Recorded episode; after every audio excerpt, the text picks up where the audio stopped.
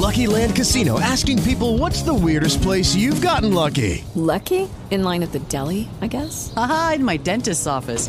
More than once, actually. Do I have to say? Yes, you do. In the car before my kids' PTA meeting. Really? Yes. Excuse me, what's the weirdest place you've gotten lucky? I never win and tell. Well, there you have it. You can get lucky anywhere playing at LuckyLandSlots.com. Play for free right now. Are you feeling lucky? No purchase necessary. Void where prohibited by law. 18 plus. Terms and conditions apply. See website for details. Blog Talk Radio.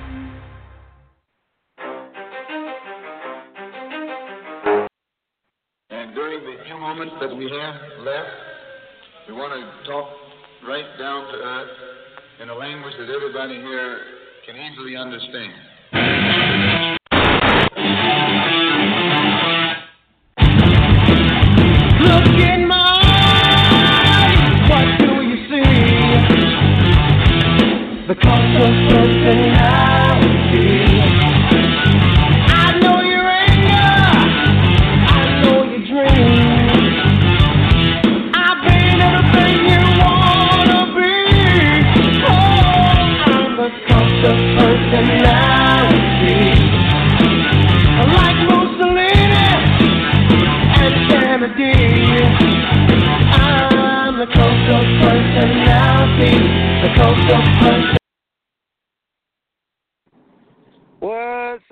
Wrestling world? It's your boy B Train, and uh, driving along in the good old neighborhood of Brooklyn, NY, USA. And, and folks, we have a guest tonight. Yes, that's right. Been having some technical difficulties, but you know, semantics, semantics. Please welcome to the show, Kato. How you doing? Hello. Oh, never Well, mind. hello, B- Hello, hello. what's going on? Oh, never mind. What's up, Granny? Hey, how are you? I am. I am. I uh, I'm driving thought I'd around. call in and thought I'd call in and listen for a little while tonight. Oh, okay. So, uh, yeah, we we had a little bit, you know, but you know what they say, folks. You get knocked down, you get up again. We're gonna have a caller in. He's been champion before. He just worked in Texas, I believe, over the break. He keeps continuously working, but he'll be on a little bit later. So, uh, what's the skinny, Granny? Well, I just wanted to apologize to the fans out there for Saturday with the technical difficulties. You know, um, had a great, great guest on Saturday. Really enjoyed the interview. Awesome interview, and so I just Granny felt like she just needed to apologize to the fans out there. You know. It's it's okay, Granny. Like I said, I'm not the type to quit, and I'm glad they um, Jimmy Lafleur and Tony Esteem understood. You know that sometimes in especially Iowa, I think AT&T hates Iowa. I don't I don't know if they didn't give AT&T's executives enough corn, or I don't know what's the deal, but that carrier has been a royal pain in the ass, if you will. So, no, there's no excuse. Well, they, you know, um, they they they they didn't seem to be upset. I mean, you know, because you were cutting in and out, kind of, you know, and I figured you were having issues with your service where you all were at, and and I was trying to do everything I could to try to, you know, finish the show on my end for you, you know, since you couldn't get through, and it just it was really kind of a strange situation. So, you know. I mean, it, is what it is. You know, every. I'm sure everyone in their lives had a bad show. You know, Blog Talk, not just Blog. It's not Blog Talk's fault because they've been excellent to me for the last almost three years. I can't believe I say it. Um, I took over in March of 2016, but enough about me. You know, it is what it is. So, what I have to say about that is I got out what I needed to say, and that's the main thing is I got all the questions that I wanted to ask those two, and course, I had some fun interaction uh, with the Dynamo Pro Tag Team Champions. You can catch them January 19th in DeSoto. So I mean, it it wasn't a total loss, Granny, but I do want to report a few things. You know, Monday Night Raw. It's beautiful, Granny. It's a beautiful thing to see actual wrestling matches like Ambrose versus Rollins in Falls Count Anywhere. Mhm. Uh, not just, or yeah, Ambrose versus Ro- yeah. of course, Lashley did the bidding. So the rule, there are no rules in Falls Count Anywhere. Driving on I-95, folks. That's why it sounds kind of. Eh, I'm surprised we're moving. Of course, it just got through Brooklyn. You know, shopping a little bit for some. I swear, Granny. Not only is the phone service bad, but the phone chargers for iPhones, folks. Holy shit and a half. Been through these things like fucking barbecue in Kansas City. It's you know it's that rapid, you know. So Yep. anyways, that, they had a number one contendership for Ronda Rousey's championship, and Sasha Banks will now face Ronda Rousey. So the boss versus the baddest woman or baddest bitch on the planet. And all I can say is it's boss time. That's right. And uh well, I caught most of it, Granny, because it was kind of a slow night at Enterprise. And I just gotta tell you, I'm so proud the fact that they are now giving the fans a fucking show. Because we've been wanting one for the longest. It took them ten months, ten total, to concoct what Granny and I like to call a wrestling show. Yes, they have, and it was absolutely amazing again tonight. It, I, I I loved it. I I absolutely loved it. So I uh, I just want to say, folks, I'm in much better reception. Of course, the you know the drivers aren't the greatest, but um, here's the thing: I live in New York and I seldom drive, so I uh, this is unusual for me.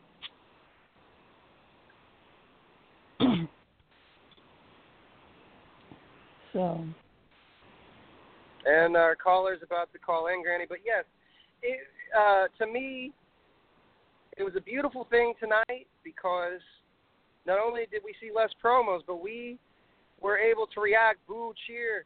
Oh my God, it was a wrestling show. And I love the tribute that they did, that Hulk Hogan did for Mean Gene Okerlund. I thought that was amazing.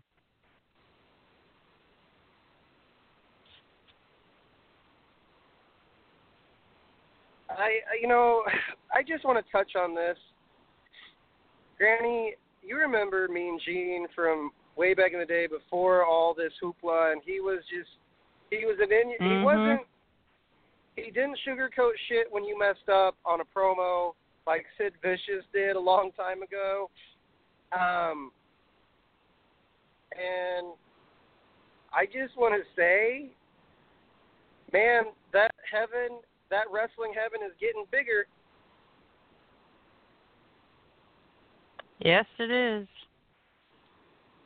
It's kind But of I funny now the- I- because Mean Gene, Gorilla Monsoon, and Bobby Heenan are all probably jaw jacking at each other in heaven. But I love the fans' reactions when they were like, "Thank you, Mean Gene." I thought that was awesome. What the fans were doing, I thought that was amazing. Well, Granny, our guest of honor, Mr. Kato, is on the line.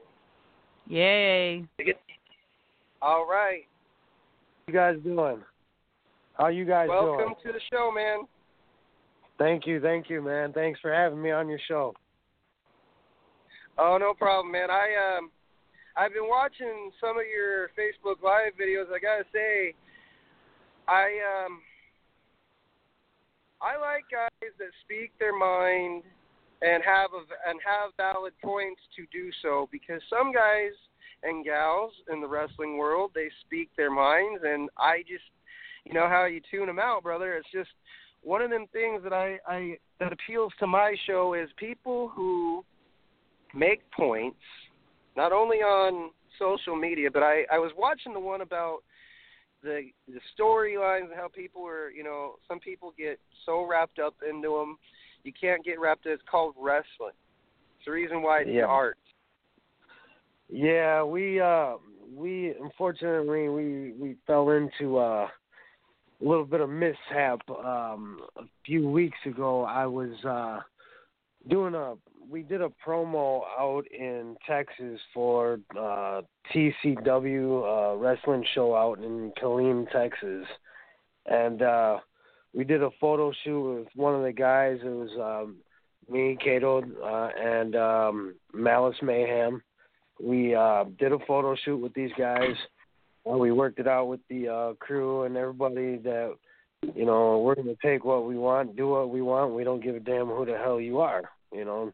Uh we came in there and did our thing made us look badasses made the company uh actually made the promoter happy. They they enjoyed our work. They they really liked how we just came in there and took charge.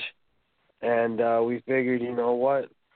Now, I grew up with the respect of, you know, knowing that, you know, if you win a championship belt, you know, you act like a champion, you walk around with the belt, you you carry it with uh, honor.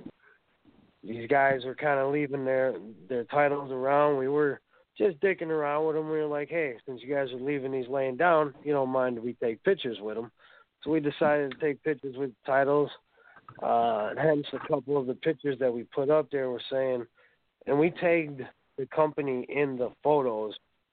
But one of our guys that were really that was really close with me, who who tried to push me and, and get me as far as I did so far, um, was uh, Damian Nelson. Uh, Damian, uh, he uh, ended up kind of shitting on the pitcher, saying, "Well, why are you guys stealing titles?" And it's like, dude, it's a work. You not know the difference between work and you know and real life? And it, it it's things like that, and and that's why I'm me. You know, I, I keep it real as possible in my promos, man. If uh, you can't be yourself nowadays, then who the hell who the hell are you trying to impress? You know, I'd rather be myself than be somebody who's than be a fake ass wrestler. You know. See, and, and that's why I like you, my friend. It's because I I believe we, you know, brothers from another mother. I don't know you, you don't know me, but I feel the same fucking way. If you gave some people are such tightwads about how the business works, I I'm one for you know Pillman, Guerrero, and all them those personalities because they didn't give two fucks. Yeah. I mean, we I came into this business 14 and a half years ago with with the knowledge, with the the thinking that yeah, I want to be on WWE. But you know what? To be honest, man, it's every wrestler's dream to be on the big time. But I look at it like this: there's one out of what a million or two million wrestlers in America or around the United States, anywhere, honestly you get that one in a lifetime chance, but you know what? It's only what you do with it.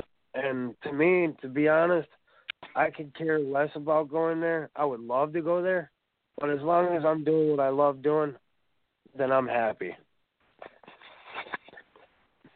And that's the main thing. See, a lot of folks and and that are outsiders don't understand how this shit works. Some people, not all, I should say. It's wrestling's very taxing on the mind. So Oh, promos yeah. is kind of like, yeah, it, it's like unwinding. You get to be, yeah, you know, people say, oh, I get to live the gimmick. Yeah, Iron Sheik did it. Fucking anyone can live a gimmick. Yep. It's what bugs me, dude, is oh, we don't like the way you presented it. You need to tone it down. Okay, I I'm some people keep referencing CM Punk, Enzo Amore. Okay, Enzo was a mic, but he wasn't a wrestler, in my opinion. CM Punk was the whole package. Exactly. I mean, I, I, you know, my wife can vouch for this too. She she can tell you guys right off the bat, I'm an asshole. I I I take that to heart. I I really to my to my my shoot job to wrestling. I mean, I treat every day as hey, I I got to do what I got to do to make a living, you know, and whether you like me or hate me, I I don't give a fuck. It's it's this is me, you know. I got tired of the business a long time ago of the politicking. Uh the politics the way I grew up in this business, I grew up getting my ass whooped for like 6 years without and paying my dues for that 6 years to only come to find out that I had to start speaking my mind and stop letting people run all over me. And by the time that happened, I started getting recognized as, hey, this guy's this guy cares about this and really wants this. And you know, it it's from it's from that point on I just went balls to the wall with my attitude and now I'm wrestling all over all over you know, I mean, shows from here in Milwaukee to Kansas City, uh, North Dakota, you know, Maine, uh, Texas. You know, that's just a few states, but it, it's where it got me. It's where my attitude got me. I I learned that you have to stay focused on yourself and stop worrying about other assholes that are trying to bring you down in the business because it's them assholes that will keep letting you keep pushing you down. You know, if you let that shit get to you, man, what it's gonna do is just drive a hole in your brain, and you're gonna drive yourself nuts. And a lot of people don't see that. I don't play the ass kissing game. I don't like kissing ass. If you don't like me, fuck you. Then don't watch my shit. Don't let me be on your show. Then you don't like the way I am. This is it. Fuck it. I uh, I'm a big fan of that philosophy because I tell people it's like, yeah, you. Some people will love to go to the E, but they also forget Ring of Honor exists, New Japan.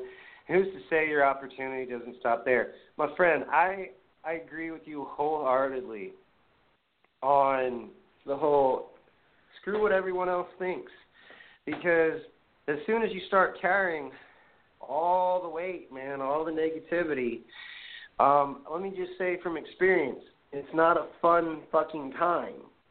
And I've let loose about people I used to work for and then let go. But then, you know what I'm saying? It, it's like in this business, people say, well, you know, it's it's for the good of the business. I'm like, what business, dude? It's a sport. It's an art form. Yep. The you know I I've I've when I I wrestled a bunch of some awesome people in my life, man. I mean, I trained I trained with really good great wrestlers. You know, like for example, um, I used to pro box, and when I got hurt in 2011, I shattered my heels I had uh, reconstructed surgery, and I I bounced back off the off the injury, and I started working around the ring with Silas Young. We were uh, Rashi Brown was running shows at the time, and uh, me and Silas are training, and Silas looked at me and he goes, "You remember this is wrestling, right?" I was like, "Brother, I ain't gonna punch you unless we really get into a fight, man." I was like, I, I understand the difference. Don't mean that I ain't gonna ever use it. Trust me. Cause if I get popped, I'm gonna pop somebody, you know. But I try to. I try to make sure that nowadays, because back in the day when I first started, training was so different. Training was very strict and it was very downgrading. Like a lot of times, they downgraded you. They made you feel like you were worthless. for for no reason. Now I take a look at at all these younger cats that are growing up, dude, and a lot of these guys walk around like they got a fucking big chip on their shoulder because either their their physique or because they're being coddled in in training, and it's like I I'm like I don't understand these kids no more, dude. The way I grew up, I got my ass whooped. These kids don't want to get their ass whooped, so they cry about every little thing, and then they get coddled. It's ridiculous. Yeah, I in wrestling training, man. Uh, the stuff that I went through, I went all the way to Puerto Rico for school, and we had to wrestle in a hood outside in hundred degree heat. And they're like, "Well, was Carlos actually physically present?" I said, "No, dude. His sons help run the school. Yeah. But just like every cologne, let me tell you something. Well, I wrestled in a thunderstorm because we couldn't refund everyone's money because it was in San Juan. Oh, and wow. yeah, for, tribe. it- It's just like you go home, you're like, oh, I'm gonna feel this shit in the morning. And some people are bitching about, well, I had to do a hundred burpees or I had to do um a thousand sit-ups, and I'm like, you know what? Here, here's the thing: you guys are bitching about conditioning, when in fact William Regal says conditioning is your best friend, because if you don't, your matches are going to be the drizzling shits, and you're going to get someone hurt. Yep, exactly. You know, my my very first trainer, Angel Armani, said that to me. He, used to drill that shit into my head. You know, being and then when I started boxing, he was making fun of me about my conditioning because I, I I'm not gonna lie, I hate running. Fuck that. I hated running. I mean, I ran a mile and then I felt like shit. Like it's just because I was never used to being in cardio. And then once I started doing cardio, I got better at it, and I was like, you know what? Shit happens. I gotta learn how. I gotta learn how to suck it up. And now these cats nowadays, dude, they see they say, oh, treadmills are cool. Treadmills are cool. Yeah, well, you can do a treadmill all you want, but that ain't going out in the on the ground, hitting the pavement, and actually running. I used to have to run fucking three, four miles for boxing. Like these kids nowadays, they just don't listen. You know, I I since I grow up in Wisconsin, I learned that anything can be your workout friend. The nature. See, I I got woods behind my house. I do it like Rocky, man. I go out there and throw logs. I go out there and take a sledgehammer. I take an axe. Dude, that I got my daily workout. You know, I I may not look big, but fuck me, dude. I can fucking throw these fists, man. You know, dude, it's like I I always say don't judge a book by its cover because I am five foot nine. You're probably what height are you? Five foot eight and a half, boy. Close to you, man. Yeah, 'cause like you, you got AJ Styles who sits at five seven with lifts in his fucking boots. Sorry, Alan, but I mean it's the fucking truth. You got Rey Mysterio who's five foot four, five foot five. I actually thought Ray. I thought Rayway was five two, if I wasn't mistaken. Cause Well, I, he's short, but yeah, yeah, he's short, man. I mean, I uh I actually had a picture with him uh without his mask on. We were in um they came down here for Elimination Chamber in Wisconsin some odd years ago and I ended up having to be at the hotel waiting for my uh my agent at the time and we were sitting there and Rey Mysterio we ended up walking him down to his truck to go to Comic Con and I was like, Damn dude, you're short, no offense. He was like, Yeah. He's like, I get that a lot. Coolest dude ever, It- it's- Coolest guy ever though. yes, Ray.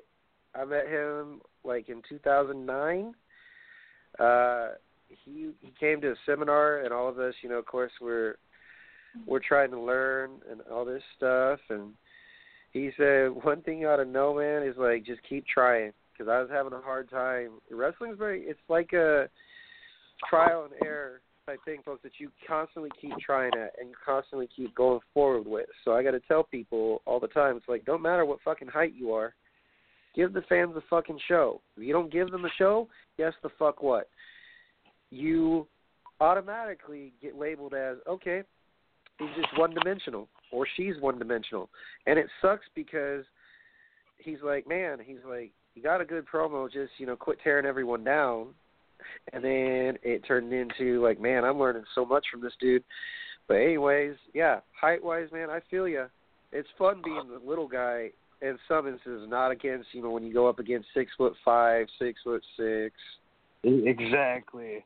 Like I'm um I feel like I'm the little guy out of my group now. Uh I just got added to a big Kansas City mix. Um apparently my teammates are Flex Reed, um, Supermax Hernandez, uh, Rodney Mack, my tag team partner Vendetta, and me. Vendetta's a little he's a little shorter than me. He's got a little bit more of a rounder belly, but I, I'm taller than him. But I just feel like the oddball in that group, you know. Um, you got three big dudes and then us two little dudes, and I'm like, oh great. I know who's get. I know who's getting the fucking border toss on all the fuckers. yeah, especially dude, when people be like, "Oh, I bet you a little guy, you do high flying." I was like, "Actually, no. I uh I, I want to say that shit. I hate being stereotyped because number one, not all little guys can fly. True, true. I used to I used to do all the the flips and all that stuff. You know, like one of my things was um doing that weird like it was kind of like a weird like uh inverted like mic check kind of deal to a whisper in the wind type swanton bombish shit. But as soon as I shattered my heels, I was like, "Yeah, let me ground, let me stay grounded and pounded a little bit. let me let me save the big move yeah. when it needs to be." Oh, dude, let me let me just speak on small guys for a second. One example I'm going to use for is like if you clown on Enzo, you're worse than him off. Like, look, motherfucker, we was in the same class at NXT, and here's the fucking funny thing. I don't remember that motherfucker. Oh, really? really? So here's what I'm going to say about that dude. This is an example of a little guy that could not work to save his life. Every one of us knows when you reverse a hammer lock, you step with. Wait, wait. When you reverse the hammer lock, you step with your Yeah, fucking right. And he, Right. dude, I shit you not. We was watching on monitors, and the next day, Renee Young interviews Enzo in a fucking wheelchair. We're all sitting there watching this. So, Enzo, how did you break your leg? Oh, bro, you know the canvas was uneven. No, bro, you cannot fucking work. You cannot fucking work. Oh my God! He You said got- the canvas was uneven. Yes, yes, I shit you not. Oh, oh, oh my And God! Also, he's like, well, bro, uh, he's like, oh, I learned from the PC, blah blah blah.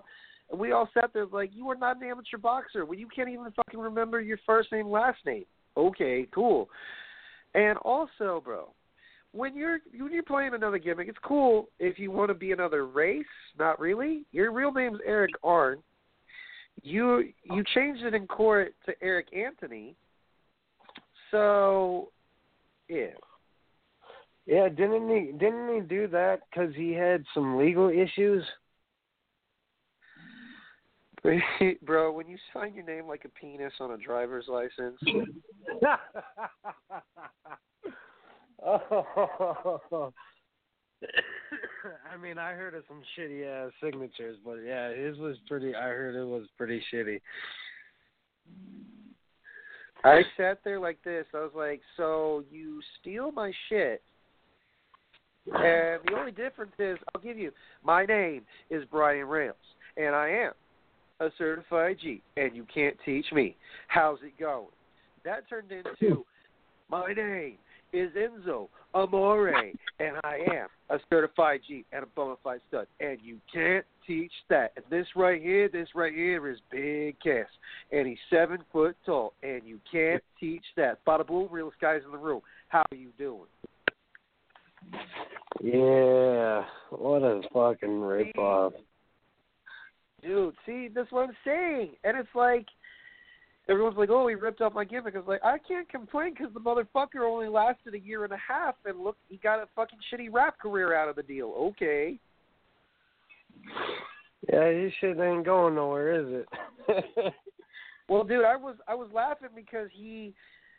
Okay, I I tortured myself and watched the YouTube video of him and his rap video. I didn't even get a chance to watch it. I don't even think I want to. Stick your bare foot in your mouth. That's more pleasurable than watching Enzo Amore rap.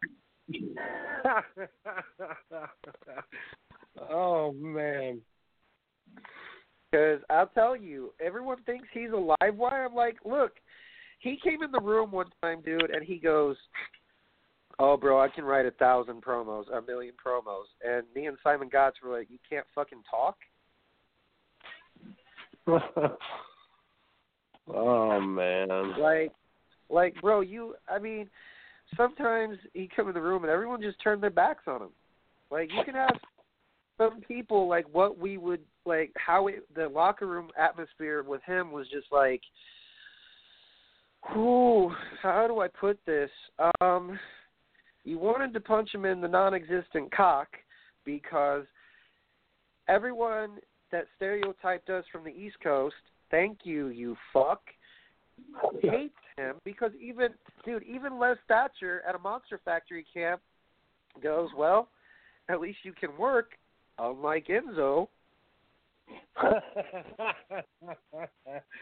oh man, you know I thought it was funny because when he uh actually what did he snap his fucking neck on the rope or something like that? When he Dude, just he, said you he know how you do baseball slide? You know how to do a Yep. baseball slide? Enzo fucking concussed himself. because he couldn't So- do it right. because he couldn't do it right. It's like motherfucker, where did you? You ask the very first question they ask you at the PC. Okay, who trained you? And okay, call, call, this is the same class as Ambrose and all them.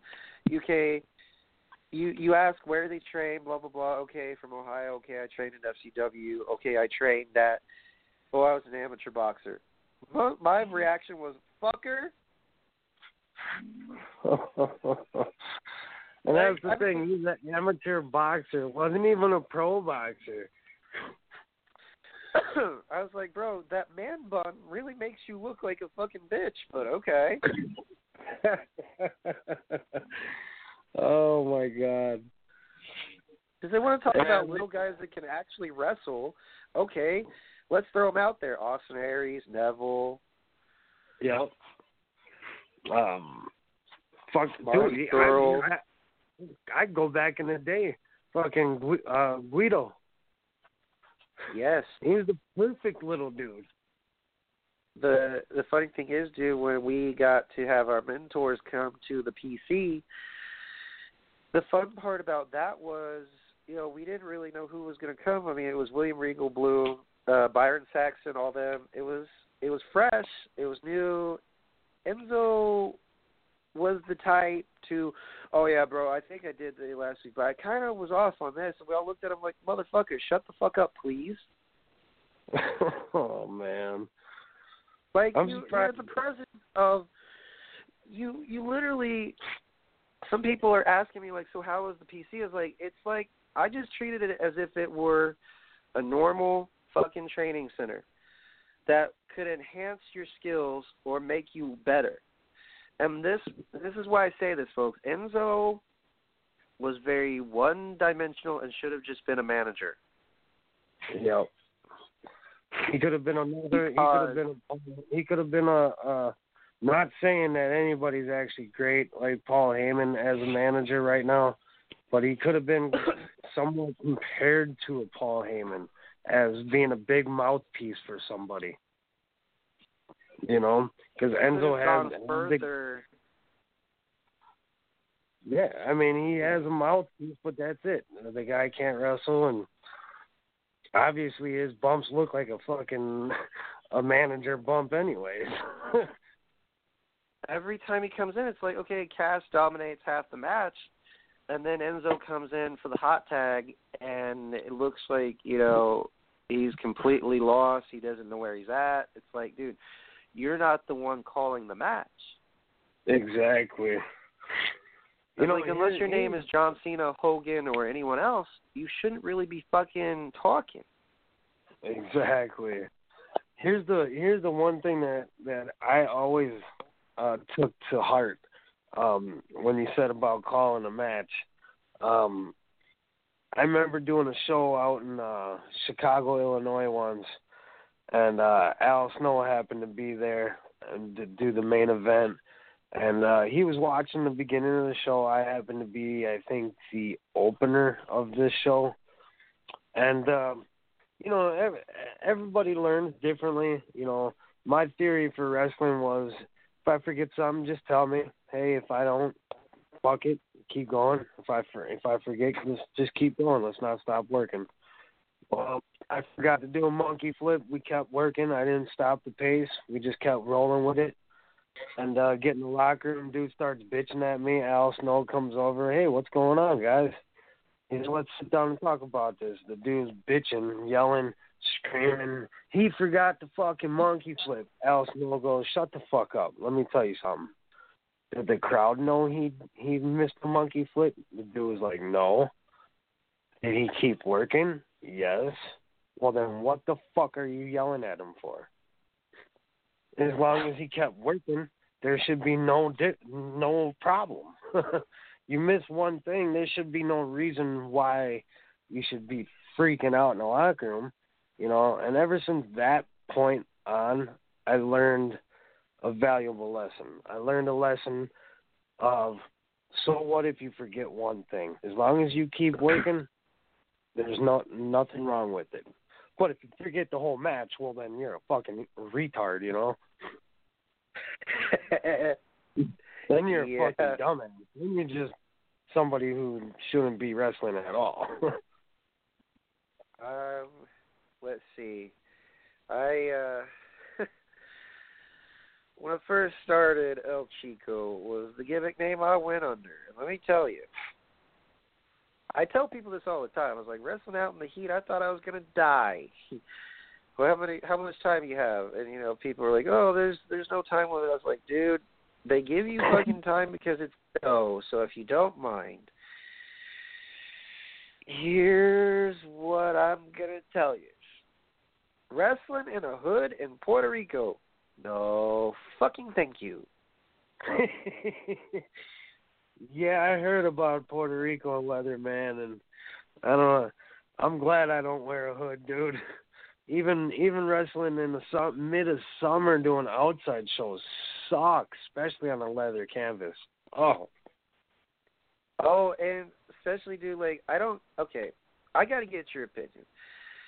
There are wrestlers that don't really grasp the concept, okay, I was trained if you wrestle a guy barefoot, stomp on his toes. And I see Matt Riddle, Rusev, there's a few other wrestlers that have done it. I'm like, what the I, I get it, you know, I've wrestled in a hood before, but barefoot, uh, no thanks. Because you're more liable for injury. Like if you do flippy flippy shit yep. for the noobs he'll listen, you're gonna land straight on your ankle. And I've seen it done before. I, dude, I was wrestling a dude who was wrestling barefoot, and I told him, I said, "You got to put tape on your ankles for traction, man. If you Yeah. don't, you're gonna be all kinds of fucked up." And he just laughed at me. I said, "Okay, I'll wait." About the sixth time we wrestled each other, goes up to do an, a moonsault on the outside, and crack goes the ankle. Damn. I don't. I don't. I, I- never. I never liked that not wearing anything on your feet gimmick. I I I personally thought it was. It's kind of stupid. Like you said, it's unsafe. Break a fucking toe. Break an ankle quicker. You don't have no I mean, support. it's not like you're. I mean, some of these guys treat it like if you're going swimming. I was like, that's fine. You're barefoot for swimming, but when you work in a ring, what if you kick your foot on the fucking steel steps? yeah. I mean, Like I read. it's gonna. like, like when I Go wrestled man. Necro Butcher, when I wrestled Necro Butcher, it was funny. Um, oh, he's the smartest guy in the world too, man. A fucking pure genius. I asked him about it because he then he got wrestling boots, but be, he, I was like, dude, how did you wrestle back in the day with nothing on, man? He's like, I don't know, I'm just used to pain. I'm like, Ow. looking at anybody like I'm sorry, dude. I shattered my heels and anything that touched my foot sucks like that. A needle, a thumbtack. Even if I stepped on a nail, I could. If I step on a nail and I get like a a touch of it, oh, dude, I'm screaming like a little bitch. Fuck that. I hate that shit. And here I see this guy wrestling around in barefoot thumbtack matches. I'm like, oh god, dude, no way. I mean, I got Thumbtack thumbtack slammed through my body before, but not on my feet. Fuck that. You do. See, our feet are like.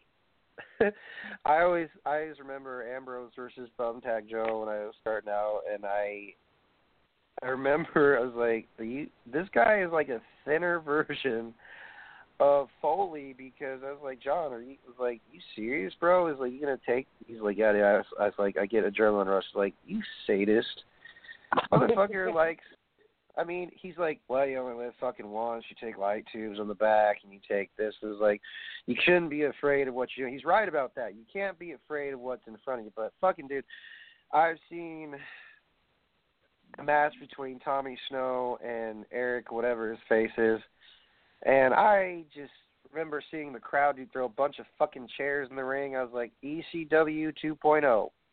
Yes. Yes, I, I I saw that video on online.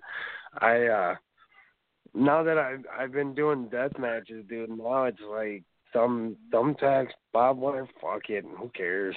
You know? And then once once I got to the light tubes, it kind of got a little ridiculous. Like I was like, "Oh man, no way! Why am I doing this shit?" But then at the end of the day, I'm realizing like, all right, too getting too bad cut up like half these guys that do death matches are, because I I am trying to be aware of what I'm using, so I'm not getting fucked up.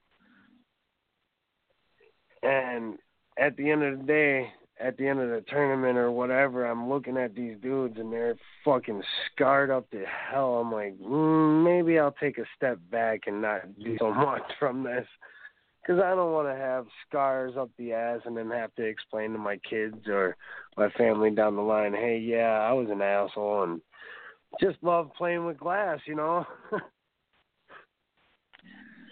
Well, I mean, dude, like I got one of the people that's absolute batshit insane, actually, too. Gargano and Ciampa. I I seen some of their shit in PWG, and it transferred over to NXT. And some people were like, "Oh no," I was like, "Dude, Ciampa's fucking crazy." And I gotta say, when it comes to thumbtacks and all that, people are like, "Oh, does it hurt?" I was like, "Well, you tell me." when you land on tax, it's not going to tickle you and be like, okay, sure. It could. I was told by a long time ago, well, yeah, when you land on tax, it comes. They come right back out on a suplex or a DDT, and I was like, mm. no. Uh, the fun part is, they're like, well, how did barbed wire feel? I was like, okay, just picture a bunch of nails going across your face, but Yeah. they're thinner and more wiry. Yep. I remember the first death match I had, in fact, was a true death match. I, I mean, I had my first one, my first kind of experience was with Chase McCoy. But the actual true one was with Marcus Crane, and that was insane. Like I went through two ladders for the finish. I did got a. We had one. Oh. Yeah, we had one set up vertical, one set up, um, or you know, from the corner turnbuckle to the other ladder, and my lower back just missed the top rung of the one that was standing vertical. He suplexed me from the top rope onto the two ladders, and it was fucking gruesome, dude. But I've learned that because I didn't, I guess from back then till now, I was unsure that I was capable of hitting these guys and causing them pain. And then after my third death match, I'm like, fuck it. I'm done going easy. I'm done trying to take the the easy road. I'm gonna start fucking wailing on motherfuckers. And by the time I started doing that, dude, I like dysfunction was like telling me, "Yeah, dude, I think I found your niche in my show now. I think you're gonna be the next deathmatch guy around here." I'm like, dude, that's not what I really want to be known for. I want to be known for being an asshole, like I've been doing this whole time, not being a deathmatch asshole. Nothing wrong with Speaking it. of I mean- asshole, yeah. I mean, there's nothing, wrong, with it, brother. Being, I agree. I agree completely, dude. Um, one of the things about deathmatch wrestling, I mean, some people say Sami Callihan's really good at it. Some people say Mick Foley was an art form, and I said, look, to each their fucking own. Like everyone says, well, this wrestler particular is going to be a deathmatch worker. Oh, great, is my thoughts because I I remember seeing glass on chairs. I remember seeing shit in Japan that I wish I wouldn't see. You know, like chicken Oh, wire matches and all this shit. Japan Japan has we have Japan has everything on us with death matches, man. I mean, I don't think American re- death matching can compare to Japanese death matches. I I mean, I you're you're absolutely right on that, dude. The the shit that Japanese wrestlers come up with and the weapons, oh my god, dude. You you start wondering. You're like, okay, what are we fucking? Or what is Japan hiding over there? Like, holy shit! Like, there's a shit ton of videos that are not released. I mean, if you some people say, well, I think it's badass. I was like, what kind of torture? I mean, not trying to be mean to some fans, but what kind of sadistic tortured childhoods do you fuckers have? yeah. I mean, I I look at it. Uh, what was it? Uh, there was a match where it was a electrocution death match on a fucking lake or something. Like they had the fucking ring in the middle of a lake, and yet they had electric electrocution electrocuting uh ring ropes or whatever, and then they had these fucking daggers that they're actually sticking in each other. And I'm like, all right, first of all, I'm thinking New Jack. But then I'm looking at it, it's New Jack times 10 because they're actually taking these fucking knives and actually sticking each other and they're enjoying it. And I'm like, dude, I'm sorry. I no matter how much I enjoy deathmatch wrestling, I just would not sit there and want to stick my opponent, friend or foe, I just would not want to stick him with a fucking shank and say, "Hey, fuck you. Uh, we're gonna wrestle. It doesn't matter if you bleed, bleed out, you know, to death in the ring, but we're gonna fucking stab each other. Fuck it." Dude, and like speaking of different styles, like you know, Japan's known for death matches and also bringing up like Shinsuke Nakamura, Naito, all them for uh Wrestle Kingdom and whatnot. But it's crazy, dude. Like they get a kendo stick in their hand, you're like, no thanks. Yeah, yeah, they're that's vicious. Oh, dude, I got I got a funny kendo stick story. So I set Monster Factory. I was managing for this awesome dude, you know, Fuji. Uh, I give all the Monster Factory students credit, but he hit Bender twice, and then when Bender moved out the way, I was like, "Why'd you give him love taps, but you fucking hit me like you're hitting a home run?" Oh. Did you ever get one was hit? did I ever give No. one what? Did you ever get one hit and not to sound like a fucking sick freak? Did you ever get one hit across the like lower part of your back that cross your ass? Yep, I did. That shit sucks worse than the shoulder blade, boy. Oh, the fucking dude. Uh, it was uh getting chased out of a battle royal or some shit, and he was hitting everybody with a kendo stick. And I was just about to go over the rope, and this motherfucker went to town on me, dude. I had two welts. Come home, my woman's like, "What the fuck?" I'm like, uh, yeah, I can't sit down for a couple of days. Okay, I gotta lay in bed the other way. Not happening no more. Fuck that. I'll take it across I the back any like- Dude, I felt like someone had taken a knife, like you said, and it just, nope, your ass ain't gonna be sitting for three days. Yeah, that's some fucked up shit, man. Well, I I told like the wor- the dude that hits the hardest, dude. I'll tell you. I wish I could have gotten the chance to work him. Uh, Sami Callihan, I tell you, he, yeah, Sami's nuts. I I always I I enjoy his work.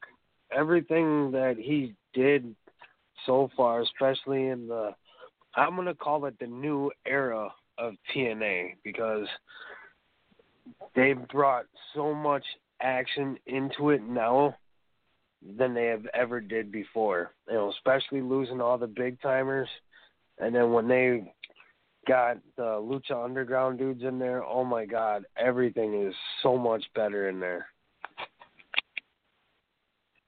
Exactly, because you actually okay. Look, some people stick to one genre of wrestling, and that's fine.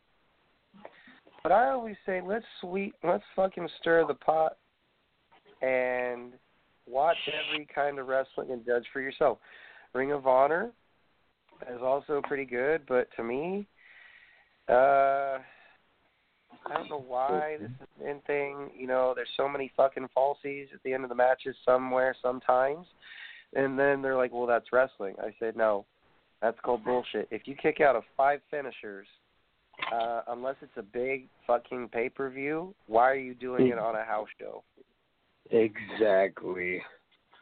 You know, to me, to me, like, like I had a a problem with a, a match when I was out in um North Dakota, just some rookies, but they kept on hitting finishers after finishers after finishers, and these kids were just kicking out and kicking out and kicking out, and I wasn't. I'm never one to like scold anybody because hey, I'm still learning. Even 14 and a half years in this business, you know, I I still gotta learn. I still gotta learn how to vamp up my moves here and there. But these kids been wrestling for at least three years, four years, and they still don't understand the meaning of savoring a move to when it when it needs to be done. And I, I I literally after two years of talking to these kids, I literally unleashed hell on them. But immediately after I unleashed hell, I felt bad. You know, I felt like I was yelling at my my fucking sister or something. You know, and I pulled them aside and I I said, listen, I, I'm sorry I'm yelling at you guys, but you're making everything else a lot harder now because what you guys just did, the next match has to work ten times harder to make up for your bullshit. And I think that you know, hitting a couple finishers in a match is great, but in a certain sequence at a certain time of the match. Like it, it makes no sense to hit a finisher and then kick out, get him in a move and hit a finisher. Like why why why? The guy should be dead then, you know? Well, the other example of that, dude, I was at a takeover for um Barclays, it's where I live in Brooklyn, okay, and I see Undisputed versus Mustache Mountain. Mustache Mountain hits three, four, Hmm, well, it goes up five, six finishes, Holy and shit. I'm not. I'm, I'm, dude. I'm not one to be a fan of what everyone else is a fan of, because everyone, oh, undisputed era, you know, undisputed era, blah blah blah. Like I don't. If NWO DX and Four Horsemen had a love child, there you go.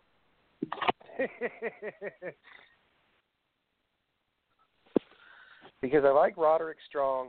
I respect Adam Cole. I respect all those guys. oh yeah. It's just Kyle O'Reilly kind of rubs me the wrong way. Why? Oh, because Kyle O'Reilly. But no, dude, he looks like the dipshit that gets fucking drunk and tries to hit on everything that has two legs. oh man. And they're like, "Well, what do you think?" I was like, "Look, you do realize that Undisputed is going to end up like Gargano, who's been on NXT for literally almost three years." And like, "Well," I said, "If he moves up, guess where they're to put him? 205 Live. And if he gets put on main, there ain't no fucking way."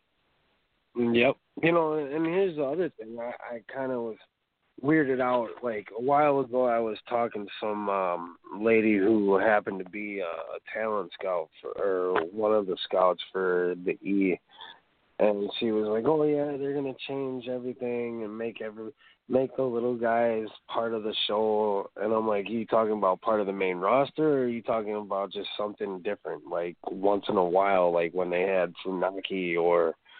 uh what's his uh, what the the smaller dudes back like Nunzio and all that. She's like, No, they're talking about putting them on the roster. I'm like, Okay, cool. Then they got their own little show, but yet you're still not making the point. You're giving these guys a little spot, but yet you're not putting them on the main show.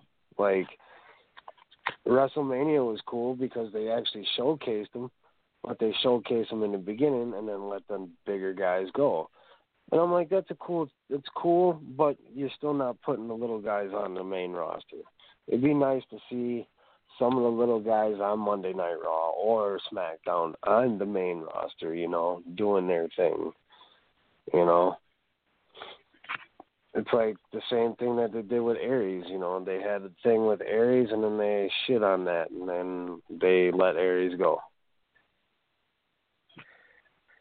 See, I, I, gotta say man. Aries, Neville, they should have been a part of the main roster.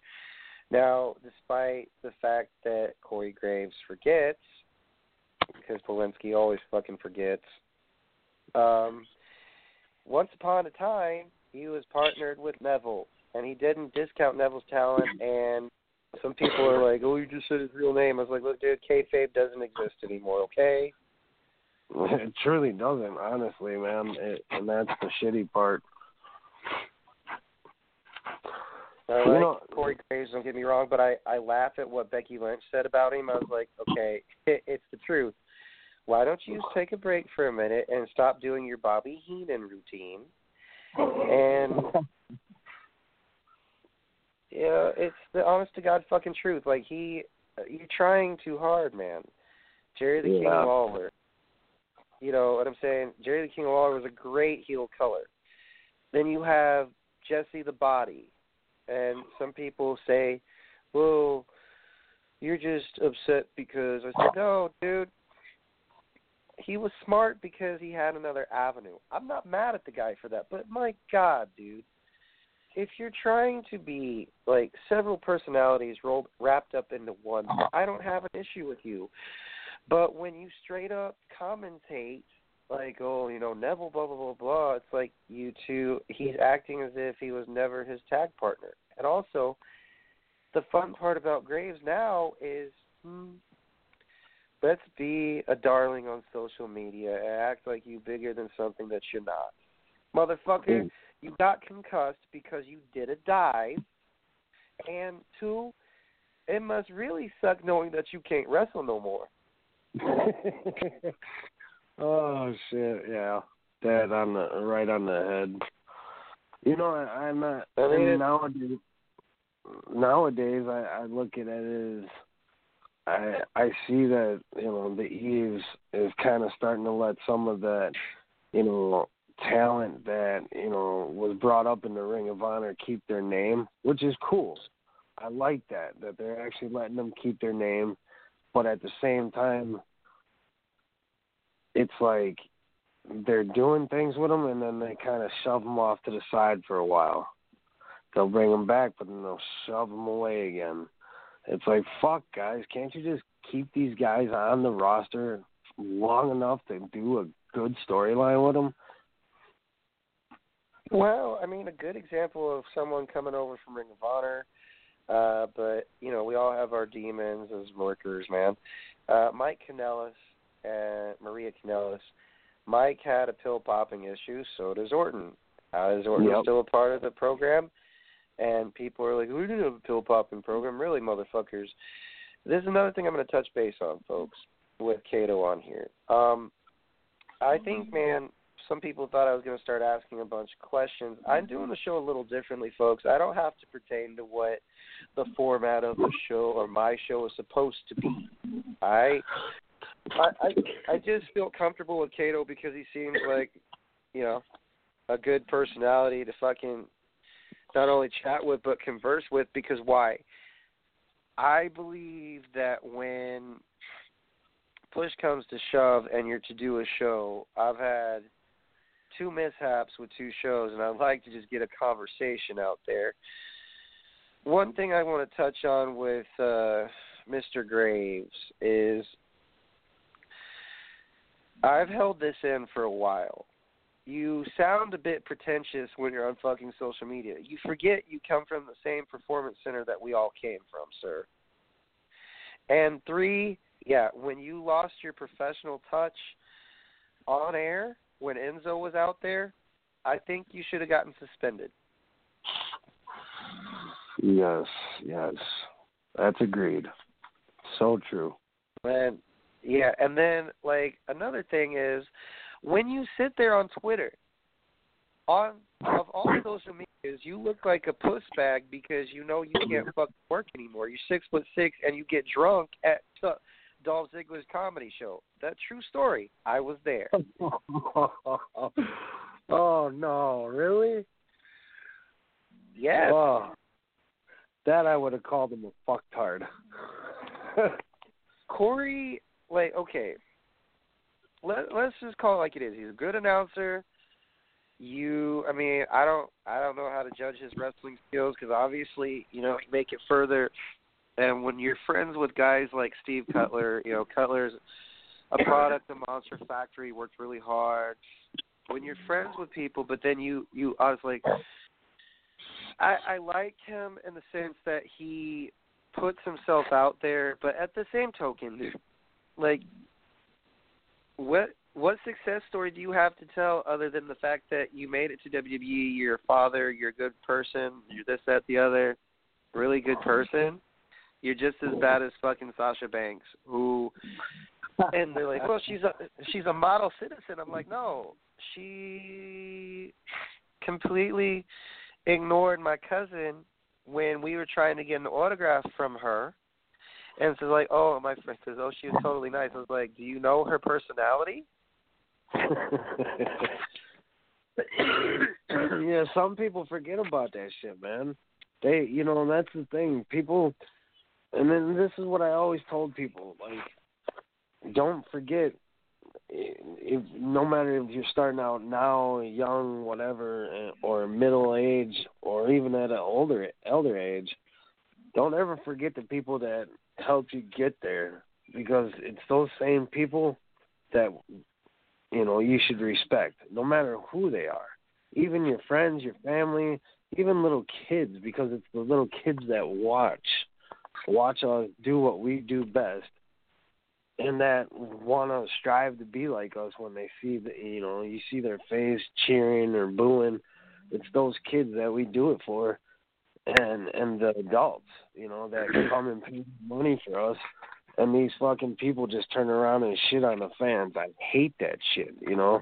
They come out there, they do their thing, but yet they won't shake hands or even sign a fucking autograph. It's like, dude, get the fuck over yourself. No matter what Well, you I are, you're the still whole- a fucking human being, you know.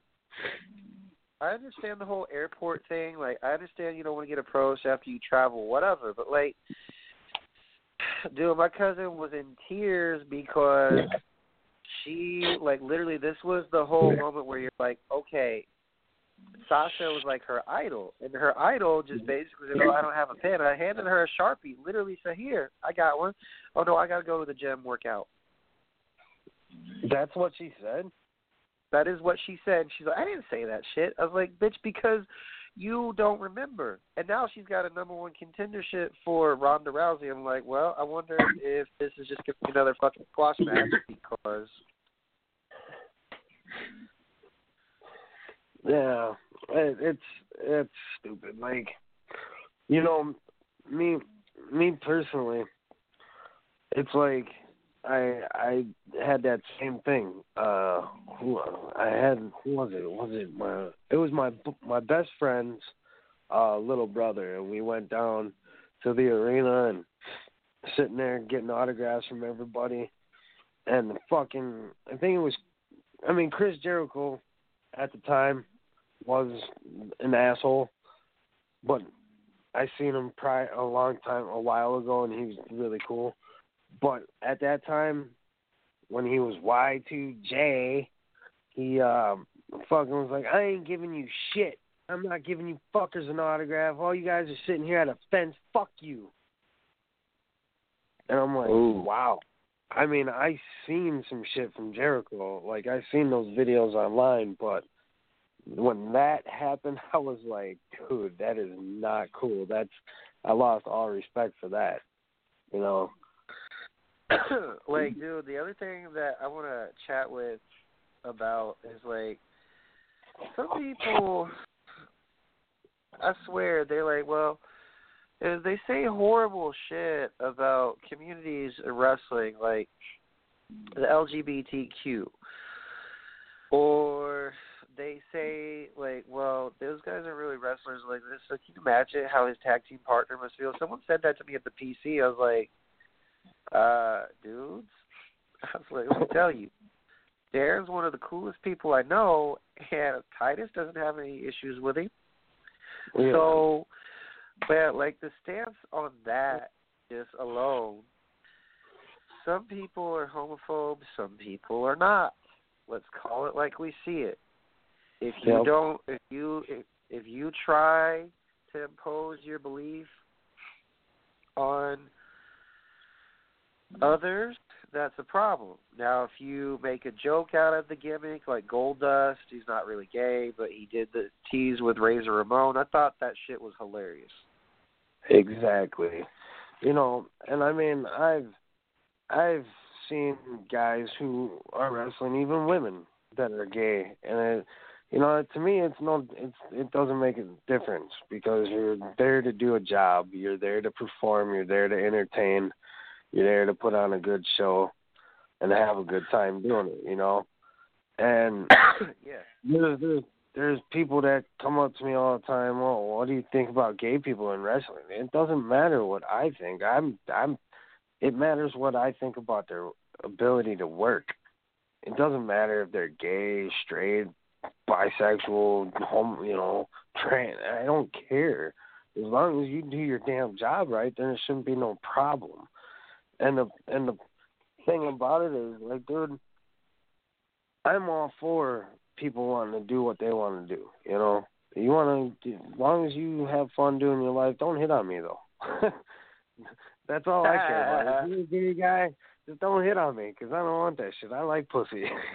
I like I like my women. You know, that's why I got a wife. you know, and God forbid she's uh, putting up with me talking right now. she's trying to go to sleep, but I don't really Oh. care. She she loves me for it, so it doesn't matter. She knows that uh this is my life, but it, you know that's the thing. Like, I think it should be it shouldn't be like such a big issue anymore, especially with the the laws changing and uh, gay marriage is is a thing for you know now, and it's like to each its own. Stop being so judgmental. If a guy's gay or a girl's gay and they can work, then let them work. Stop downing them, you know. And and then another thing is too, like you you touched on earlier, everybody has their demons. Everybody has their problems. you know, and a lot of workers, and and it's a sad thing. A lot of workers have demons. You know, I was one of them. I was a guy, and I'm never gonna hide from my past. My past is my past, but that don't predict my future. But I'm not gonna lie. I was addicted to pain pills due to my injury. I fell off into the worst fucking drug in the world, and everybody knows what the hell that drug is. And unfortunately, thank God that I got in trouble and got clean. And when I completed my program, dude, I felt like I was the absolute best at that particular at that time. I, I felt like, you know, I was great and I was starting to perform better, starting to to listen better. But then I had those those negative people around saying, "Oh, you fuck that guy. You shouldn't hire him because he did this, this, and this," or, you know, I, I guess what I'm trying to say is people shouldn't judge you by your past, but how you are right now at this point in your life and in the in, in who you are right now. And that's what sucks because this business kind of looks. Some of these promoters and, and some of the people kind of look back on your past. It's like fuck my past. Look what I'm doing now. You know. I think that's why it took me. It took me a long time to get over that and say, you know what, I'm not gonna let that bug me anymore because that's below me. Now I'm a better man because I put them below me. You know? It's and I definitely uh, like it's definitely a journey in wrestling. Like people, no, I wouldn't say people. I say like the wrestling community can. Some people who don't understand, it can be fun. It can be. It's a, it's a marriage. You know. yeah. Marriage. It is. Married. Yeah. Like uh, when I met Roddy Piper, he said, "You take her by the arm. You think I'm fucking kidding you with this shit?" He goes, "You marry into this business. You marry. It's like you treat it. Wife, husband, I don't give a fuck." He goes, "I've seen it all." Yep. I mean, I've saw so much in my time of being a being an athlete right now. At this stage of my life, I have learned to like severely judging people on their past. Like it's it's the past, you know. People make so many mistakes. It's just how you perform now and into the future. And the thing about it is, I I guess hell, I'm not gonna lie. Fuck it. I'm not even gonna hide it. The one person that that put me down the most and and ran my name down to the ground, and I even hate saying his name, Frankie the Thumper the Falco. The guy, you know, got shitted on in in AWA, and he did it to himself. But yet I was his lackey. I, I went to him after I started training with Angel Armani, and I followed everything Frank wanted me to do. And there again, I mess up. I fall into a bad bad state of mind, and I moved on, and he couldn't. And the guy still tries to shit talk me at shows and stuff. It's like, dude, move on.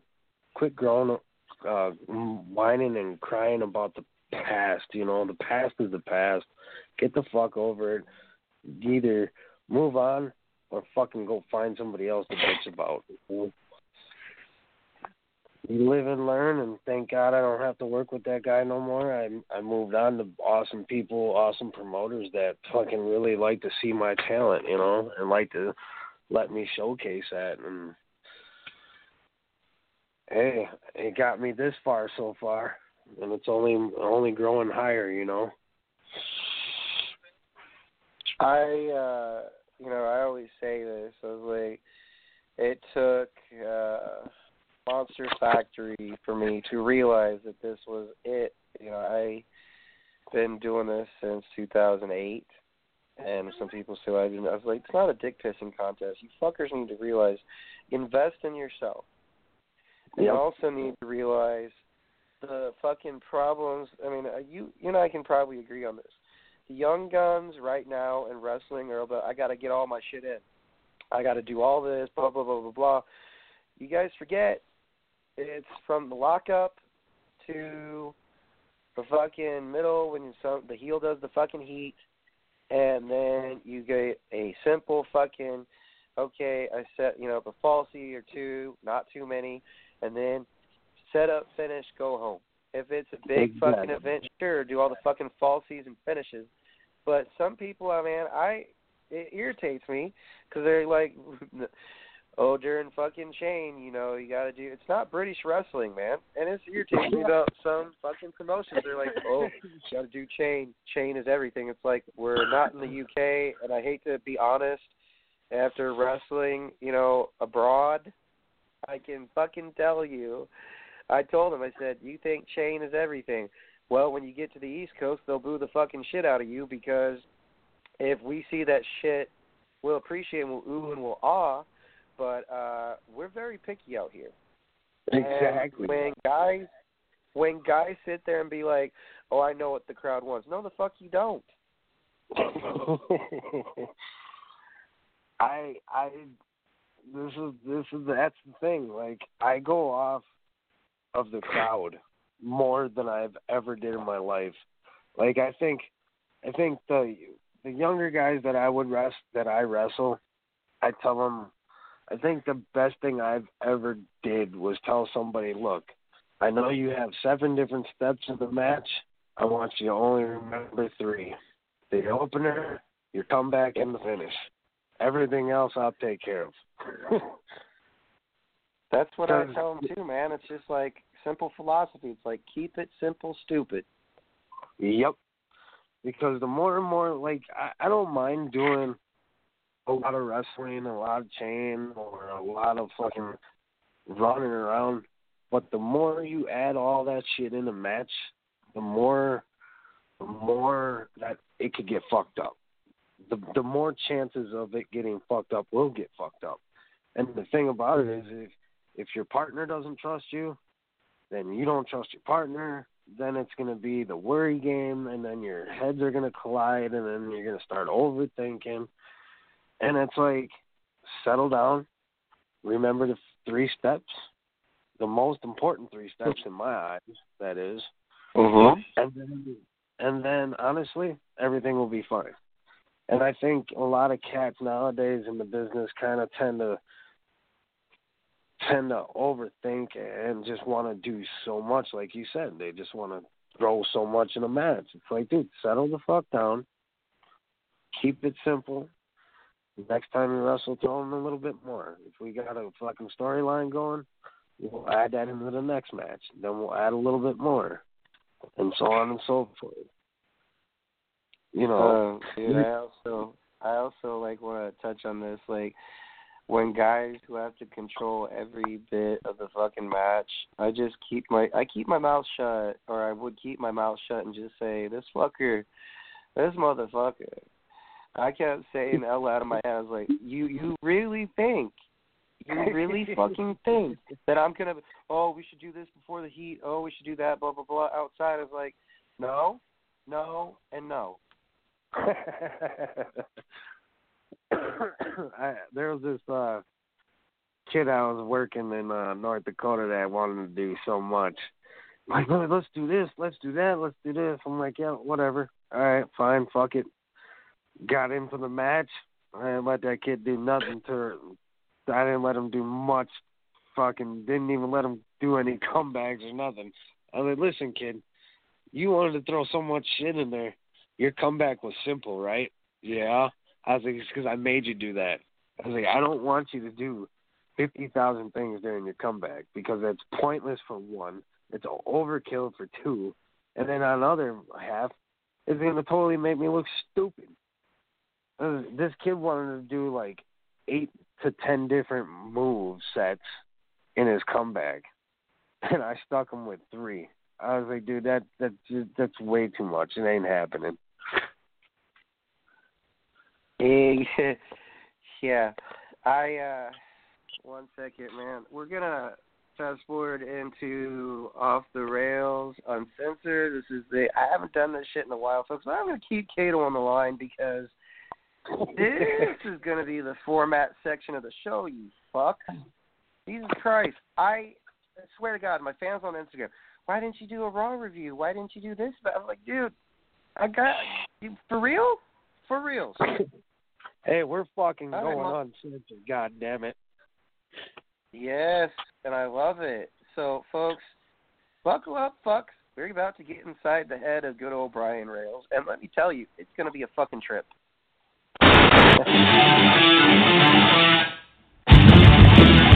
Look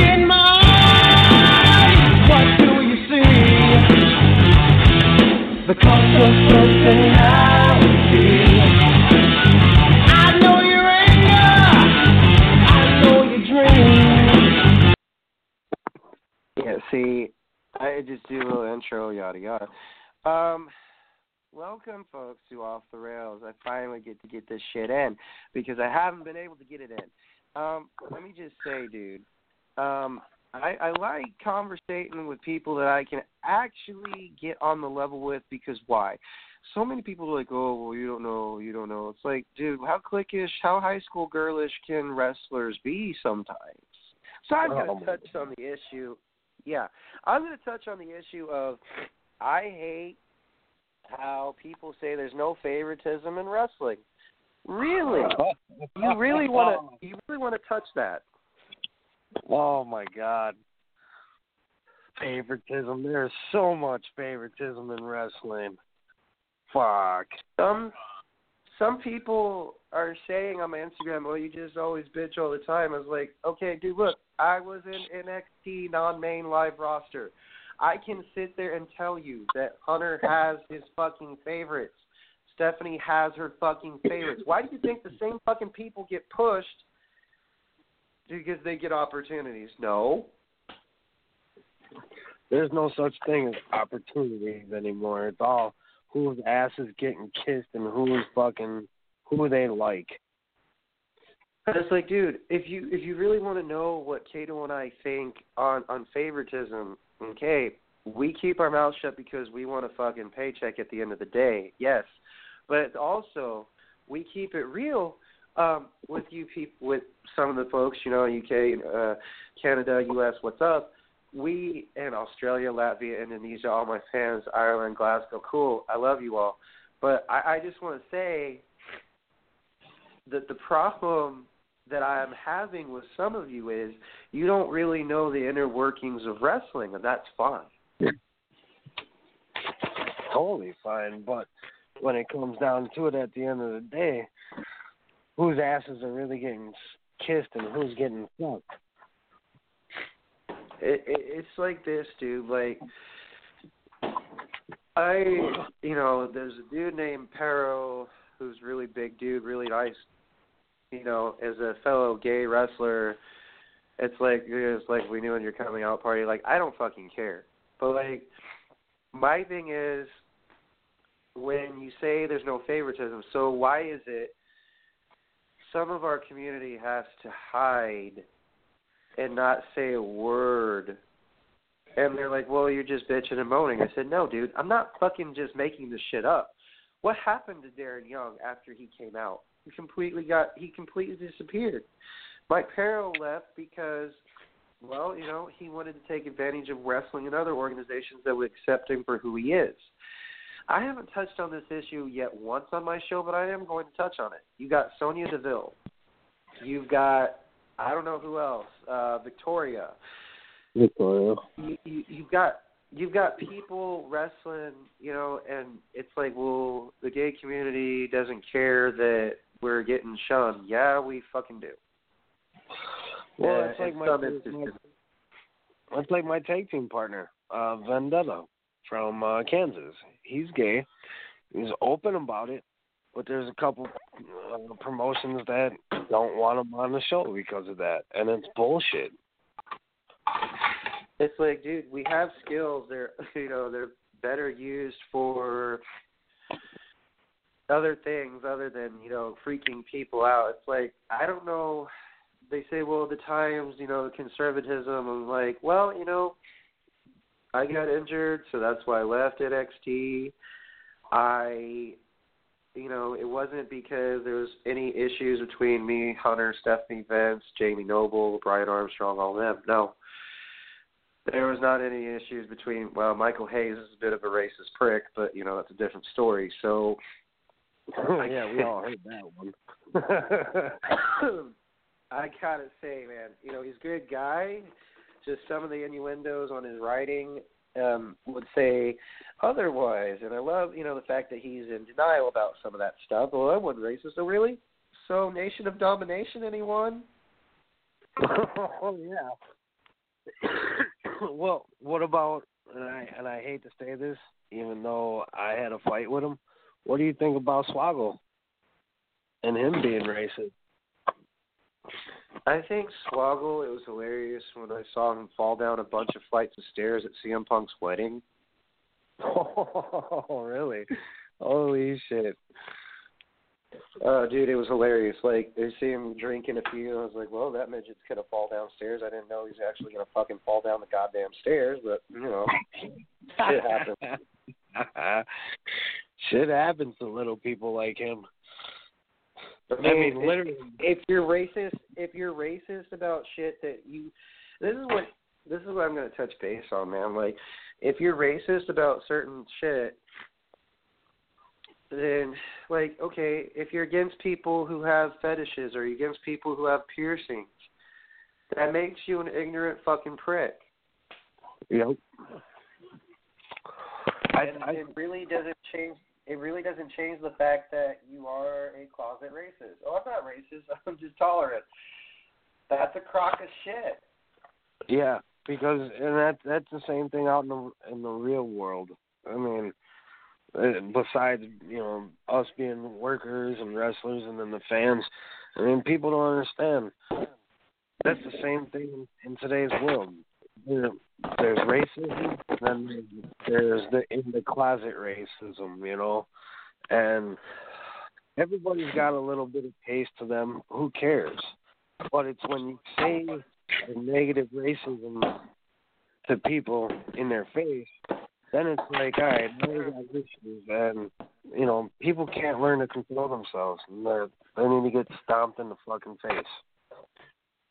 Well, dude, and it's it's one thing that's hilarious is like people are like, well, if you like a certain thing, that must mean you're this type of person. Like, for example, if someone wears tattoos, uh, or if someone comes up to someone saying, "Oh, you look really cute today," and nowadays, like when you do that at the mall or you or you do that, you know, in public, people's perception turns into this whole oh, did you just say I was cute? Are you hitting on me? You know, I mean, like for real. Like some people take it into the whole another level of con- way out of context. Exactly. Oh my God! Especially on social media.